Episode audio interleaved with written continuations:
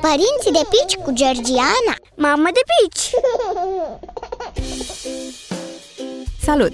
Îți vorbesc astăzi despre cum să eviți jucăriile și obiectele periculos de mici pentru copil. Altfel spus, cât de mari sau de mici ar trebui să fie obiectele cu care se joacă cel mic, astfel încât să nu-l pună în pericol. Mă refer la pericolul de a le înghiți, risc destul de mare în cazul copiilor până într-un an 2, cărora le place tare mult să exploreze lumea băgând în gură aproape orice. În cazul jucăriilor, regula ar trebui să fie simplă și să urmeze recomandarea de vârstă și avertizările de pe etichete, dar să recunoaștem, Câți dintre noi respectă de fiecare dată recomandarea de vârstă atunci când îi cumpără copilului jucării? Chiar dacă e conformă cu vârsta copilului, orice jucărie ar trebui inspectată cu grijă înainte de a-i o da prichindelului. În primul rând, ar trebui să verifici dacă are părți mici, ușor detașabile, pe care copilul le-ar putea înghiți sau inhala.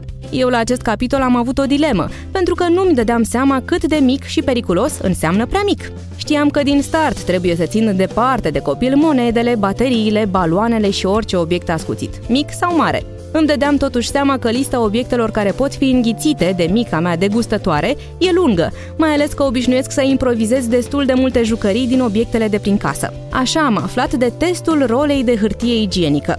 Simplu și la îndemâna oricui.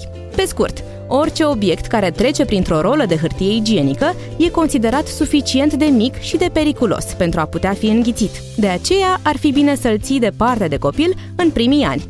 Pe data viitoare!